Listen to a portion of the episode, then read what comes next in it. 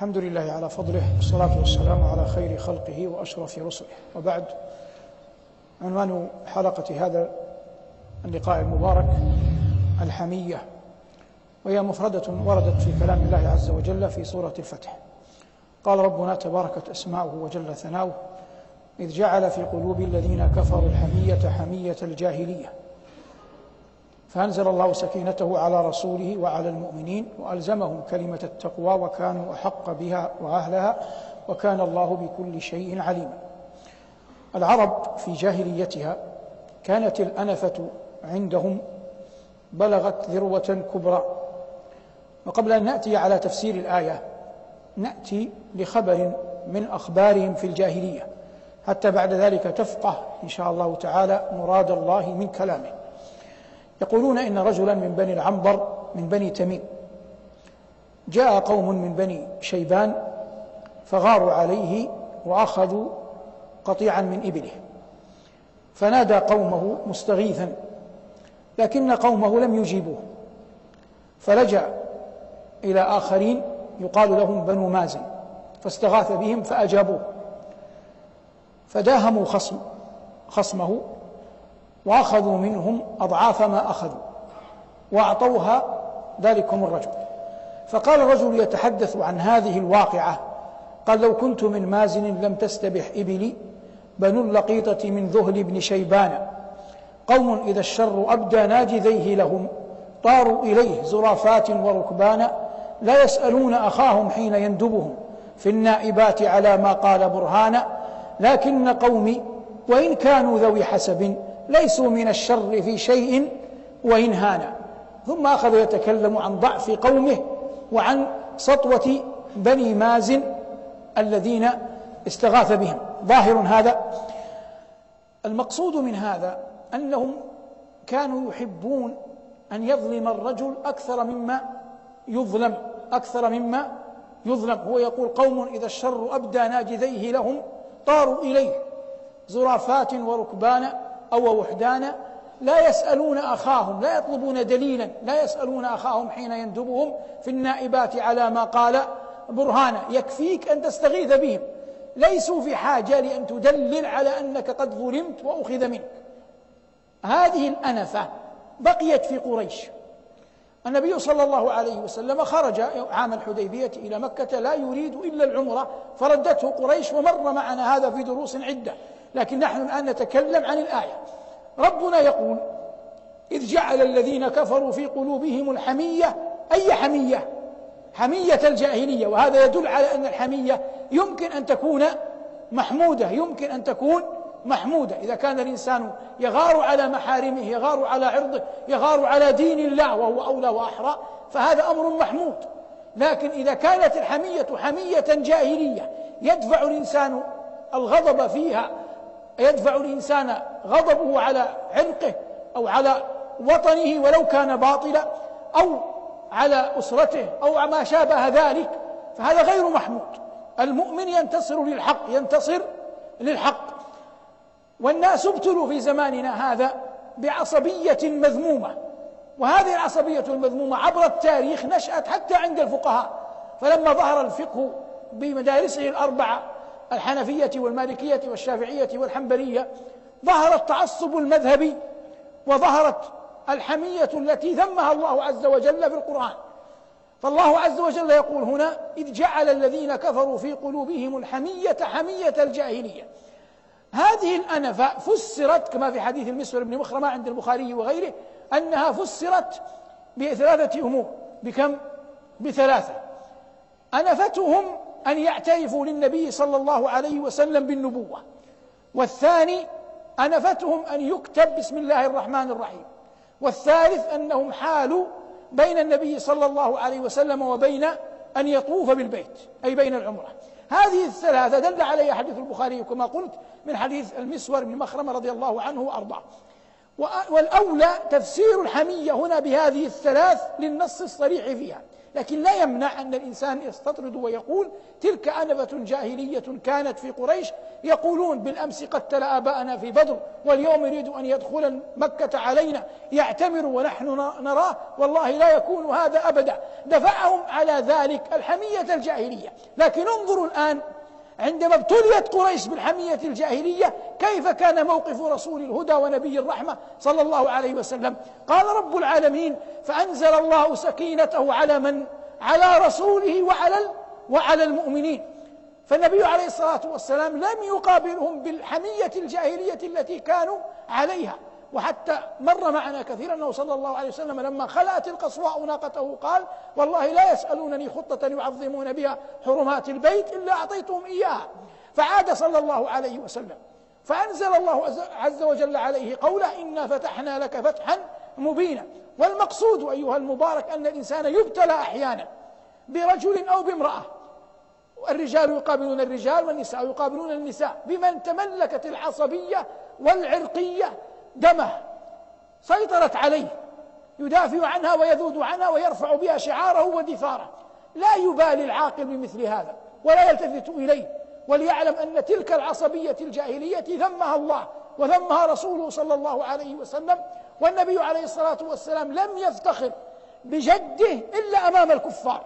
لم يفتخر بجده إلا أمام الكفار. يوم حنين قال أنا النبي لا كذب أنا ابن عبد المطلب. أما وهو في مجتمع المدينة صلوات الله وسلامه عليه فقد كان يعود مرضاهم ويجلس مع المساكين ويطعم الفقراء ويجيب الدعوة ولا يرد دعوة أحد صلوات الله وسلامه عليه. وهذا المؤمن الحق الذي يعرف ما له وما وما عليه. ليس حرجا على الإنسان أن يكون له نوع مما يقوم به نحو أسرته نحو أهله نحو وطنه نحو أرضه نحو جيرانه. هذا حق. لكن لا يكون على باطل تركبه لا يكون على باطل تركبه أو على حق تدفعه من أجل ولاء لغير الله أو غير رسوله صلى الله عليه وسلم. وهذه أمور ابتليت بها الأمة حتى دخلت الحمية اليوم في أمور لا تسمن ولا تغني من جوع. ظهر ما يعرف ببعض الأنشطة المعروفة التي هذا مسجد مقامه جليل لا يستطيع الإنسان أن يقول فيه كل شيء ولو كان حقا. لكن بعض بعض الطرائق المعروفة الآن بلغت أوجا عظيما هي في أصلها لتوها تخلص من كونها مباحة. فإذا بالناس يتحزبون عليها ويتقاتلون من أجلها ويذم بعضهم بعضا ويختلف الرجال وتختلف الأسر والعوائل في أمور ما أنزل الله عز وجل بها من سلطان. قد تليق بالشاب قد تليق بالفتى قد تليق بالكهل شيئا ما لكنها لا تليق بكل أحد. ولا ينبغي لمجتمع مسلم أن يركب الصعب والذلول من من أجلها. قال ربنا عز وجل فأنزل الله سكينته عليه وعلى رسول وأنزل الله سكينته على رسوله وعلى المؤمنين وألزمهم كلمة التقوى. واختلف العلماء في المراد بكلمة التقوى. وجمهور أهل العلم على أن المراد بها لا إله إلا الله. وهذا أرجح وألزمهم كلمة التقوى وكانوا أحق بها وأهلها. وهذه تزكية للرعيل الأمثل والجيل الأول من أصحاب رسول الله صلى الله عليه وسلم أن ربنا جل ذكره يقول في كتابه وكانوا أحق بها وأهلها أي هم أهل لأن يحملوا هذه الكلمة العظيمة وينشروها في الناس. قال ربنا وكان الله بكل شيء عليما مر معنا في الكلم في ثنايا الحديث المسور ابن مخرمة رضي الله عنه وأرضاه. المسور صحابي جليل المشهور أنه ولد بعد الهجرة وأنه هاجر عام الفتح وعام الفتح كان عام ثمان من الهجرة ودخل المدينة غلاما أيفع سنه ست سنوات لكنه كان غلاما معلما يحب أن يقترن بالكبار وقد قال عن نفسه تعلمت الورع من أمير المؤمنين عمر بن الخطاب رضي الله عنه وأرضاه. والكل يعلم منزلة والكل يعلم منزلة أمير المؤمنين عمر بن الخطاب رضي الله عنه وأرضاه في الورع وفي غيره لكن هو يقول في الورع. دخل الكوفة فرأى أمير المؤمنين علي بن أبي طالب في منزل له بابان وهو يعطي الناس. وهو ماذا؟ يعطي الناس. فمن يعطيهم يدخلون من باب ثم أين يخرجون من الباب؟ الآخر. وكان علي يصنع هذا ولا يكتب. معنى لا يكتب يعني من يعطيهم علي لا يكتب عليهم أن فلان ابن فلان أخذ حقه. فلما رأى علي وهو يعطي الناس قائم بالأمر بنفسه المسور مقبل وكان علي يحبه لكمال عقله رغم صغر سنه. فقال له أبياتا علي يقول بيتا للمسور يبين له جميل الصنيع الذي هو فيه. لكن أحيانا قد تكون أنت على حق فيدلك من هو أقل منك ولا يعيبك على ما هو الصواب. قال علي رضي الله عنه وأرضاه هذا جناه وكل جنى خياره فيه بيت بهذا النحو. فقال يا أمير المؤمنين لكن الناس يرجعون. قال علي أو قد فعلوا؟ قال نعم يا أمير المؤمنين. فأمر بالكتابة. المعنى أن علي رضي الله عنه وارضاه كان غالب ظنه أن الناس وقد رأوا أمير المؤمنين قريبا منهم يعطيهم وبيده ولا يبخل ولا يبقي لهم في مال بيت مال المسلمين شيء أن من أخذ منهم يكتفي وماذا؟ ويذهب. فنباه المسور بن مخرم رضي الله عنه وأرضاه أن الناس أنت ماكث في بيت في دار في منزل لها بابان. هم إذا خرجوا يعودون مرة أخرى. ويأخذ الرجل منهم مرة ومرتين و وثلاث. ولا يعقل أن علي رضي الله عنه وأرضاه يعلم هذا ثم يبقيه. فلما تيقن من المسور أن هذا يقع فيه الناس أمر بالكتابة. ما الذي تستنبطه؟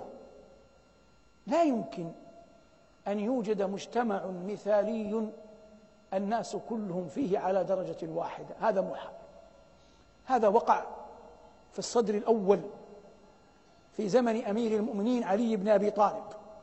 فما بالك في الأزمنة التي جاءت بعده؟ فالذي يريد أن يحدث الناس أن يسوسهم أن يصلي بهم أن يخطب على منابرهم أن يتقدم في محاربهم فليعلم أن الناس فيهم كل أحد. كل ذلك كائن واقع. لكن أن تريد أن تريد من الناس أن يكونوا جميعا مثاليين كأنك تخاطب عالم الملائكة فهذا لا يمكن له أن ينفع الناس بشيء. لأنه يروم شيئا لا يمكن أن يقع. مر معكم ومر معنا في دروس سبقت حديث ذي اليدين رضي الله عنه وأرضاه. الذي لما سهى النبي صلى الله عليه وسلم في صلاته وصلى الظهر ركعتين. جاء في الحديث وهو في البخاري فخرج السرعان من المسجد يقولون قصرت الصلاة قصرت الصلاة. إذا في زمن النبوة في زمن رسول الله صلى الله عليه وسلم يوجد من يصلي وراء رسول الله وهو أشرف الخلق. ومع ذلك منذ أن يسلم رسول الله ينصرف من من المسجد. فأحيانا بعض الناس إذا رأى يريد مسجدا لا يقع فيه أحد من هؤلاء. يريد يريد مسجدا كل من فيه يمكث من بعد صلاة الفجر إلى شروق الشمس. هذا لم يقع في الزمن الأول في الزمن المزكى حتى يقع في الزمن الذي الذي بعده. لكن يوجد ولله الحمد في الأمة. صحيح أن الأمر كما قال ربنا ثلة من الأولين وقليل من الآخرين. لكن الإنسان إذا كان إذا كان مطلعا على السيرة مطلعا على الآيات مطلعا على القرآن يعلم أحوال الناس فإن ذلك يعينه كيف يوجه خطابه للناس. شرع الله عز وجل للأئمة أن يتقدموا للناس في الصلاة. وما الذي قدمهم؟ القرآن. فيصبح الرجل إماما بما في جوفه من القرآن. يؤم القوم أقرأهم لكتاب الله. لكن الإمام إذا فرغ من صلاته ماذا يقول؟ يقول أستغفر الله أستغفر الله أستغفر الله اللهم أنت السلام ومنك السلام ثم ماذا يصنع؟ يقبل بوجهه على الناس يقبل بوجهه على الناس لماذا يقبل وجهه على الناس؟ ما الذي خوله أن يتقدم كونه إماما كونه إماما في الصلاة فلما فرغت الصلاة السبب الذي من أجله تقدم ماذا؟ انتهى. فيعود إلى ما كان عليه. ويعود على ما كان عليه. إذا من أخطاء بعض الأئمة أنه أحيانا إذا سلم يبقى معطيا ظهره للناس أطول من ذلك. هذا المأموم لا يشرع في حقه أن يخرج من الصلاة قبل أن يلتفت ماذا؟ قبل أن يلتفت إمامه. إذ لم يلتفت الإمام لا يحق للمأموم أن يخرج. فإذا خرج إذا التفت الإمام إلى الناس بوجهه بدأ المسوغ للناس لمن أراد أن يخرج أن أن يخرج. ويبقى الأمر هذا إلا في حالة واحدة. هذا إذا كان الإمام مسافرا يقصر الصلاة والذين خلفه متمون. لأنه لو أقبل عليهم بوجهه يصبح كأنهم يصلون له. واضح؟ لو أقبل عليهم بوجهه سيصبح كأنهم يصلون له. لكن لما يبقى ظهره يصبح كأنه شيء يصلون إليه. ظاهر هذا نحن خرجنا عن التفسير لكن كما قلت نحن نستطرد كثيرا. المراد في حديث المسور بن مخرمة في قضية علي رضي الله عنه وأرضاه وأن علي رضي الله عنه وأرضاه أحسن إلى الناس لكن الناس لم يتقبلوا ذلك الإحسان. لذلك قال الفقهاء قال المنظرون قال مفكر الإسلام إن الناس يحدث لهم من العقوبات بمقدار ما يحدثون من من المعاصي. واضح؟ يعني أن الأصل أن لا تحدث ماذا؟ أن لا تحدث عقوبة. فإذا وقع من الناس خطأ أحدث عقوبة على قدر على قدر الخطأ على قدر الخطأ. وهذا من القرآن. هذا من ماذا؟ من القرآن الله عز وجل قال عن نبيه لوط قال عنه لما دخل عليه قومه قال يا ليت لي بكم قوة أو آوي إلى ركن شديد قال صلى الله عليه وسلم كما عند البخاري وغيره قال فما بعث الله نبيا بعده بعد من؟ بعد لوط إلا في منعة من قومه إلا في منعة من من قومه ما المعنى؟ قد يأتي إنسان ويقول لماذا رب العزة من أول الأمر ما بعث لوطا في منعة من قومه؟ قلنا القاعدة تقول إن الناس لا يحدث لهم من العقوبة إلا بمقدار ما يحدثون من من من المعصية من الذنب من الخطأ. لا تستبق. دع الأمور تمضي ما دامت تمضي. فإن أحدث الناس خطأ أحدث عقوبة على قدر ذلك الخطأ. فإن زاد الناس ماذا تفعل أنت؟ زد. هذا به يساس الناس. أما أن يحدث الإنسان ابتداء عقوبات هذا لا, يحسن ولا ينبغي وليس مستحسنا في في سياسة الناس. قال الله عز وجل إذ جعل الذين كفروا في قلوبهم الحمية حمية الجاهلية. الجاهلية تطلق ويراد بها ما كان قبل الإسلام. وقد كان قبل الإسلام ثلاثة نفر. على يقين أن دين قريش والعرب ليس الحق. وهؤلاء الثلاثة قس ابن ساعدة الإيادي وزيد بن نفيل وورقة بن نوفل. اثنان منهما ماتا قبل أن تشرق شمس نبوته صلى الله عليه وسلم. وورقة بن نوفل أدرك بعثة النبي صلى الله عليه وسلم. فأما زيد بن نفيل فأكرمه الله في من؟ في ابنه سعيد أحد العشر المبشرين. أحد العشر المبشرين وهو راوي الحديث. وأما قص فهو صاحب الخطبة الشهيرة لما رأيت مصادرا لما رأيت مواردا للموت ليس لها مصادر ورأيت قومي نحو تمضي الأصاغر والأكابر أيقنت أني لا محالة حيث صار القوم صائر وأما ورقة بن نوفل فقد أدرك النبي صلى الله عليه وسلم وقال كلمته الشهيرة يا ليتني أكون جذعا عندما يخرجك قومك. قال أو مخرجيهم؟ قال لم يأتي أحد بمثل ما أوتيت به إلا عودي. قال بعض العلماء هذه عاد خذوها مني بأناه يعني لا تعجلون علي. قال بعض العلماء إن ورقة بن نوفل أول من آمن بالنبي صلى الله عليه وسلم من الرجال. والذين قالوا إن أبا بكر رضي الله عنه وأرضاه صديق الأمة الأول أول من أسلم من الرجال قالوا إن النبي عليه الصلاة والسلام عندما عرض الإسلام على عندما خاطب ورقة لم يكن يعرض عليه الإسلام. كان نبيا لأنه لما نزل من الجبل وجاء إلى زوجته خديجة رضي الله عنها وأرضاها أخذته إلى ابن عمها ورقة بن نوفل. فعرض عليه الإسلام. هنا إلى الآن الرسول لم يلقى من؟ لم يلقى أبا بكر. لم يعرض الإسلام على أبا بكر على أبي بكر. فقال بعض العلماء لو قال قائل إن أول من آمن بالنبي صلى الله عليه وسلم هو ورقة لكان حقا لكان حقا لكن قطعا لا ورقة ولا الأمة يعدل إيمان أبي بكر. واضح الآن؟ والعلم عند الله وصلى الله على محمد وآله والحمد لله رب العالمين.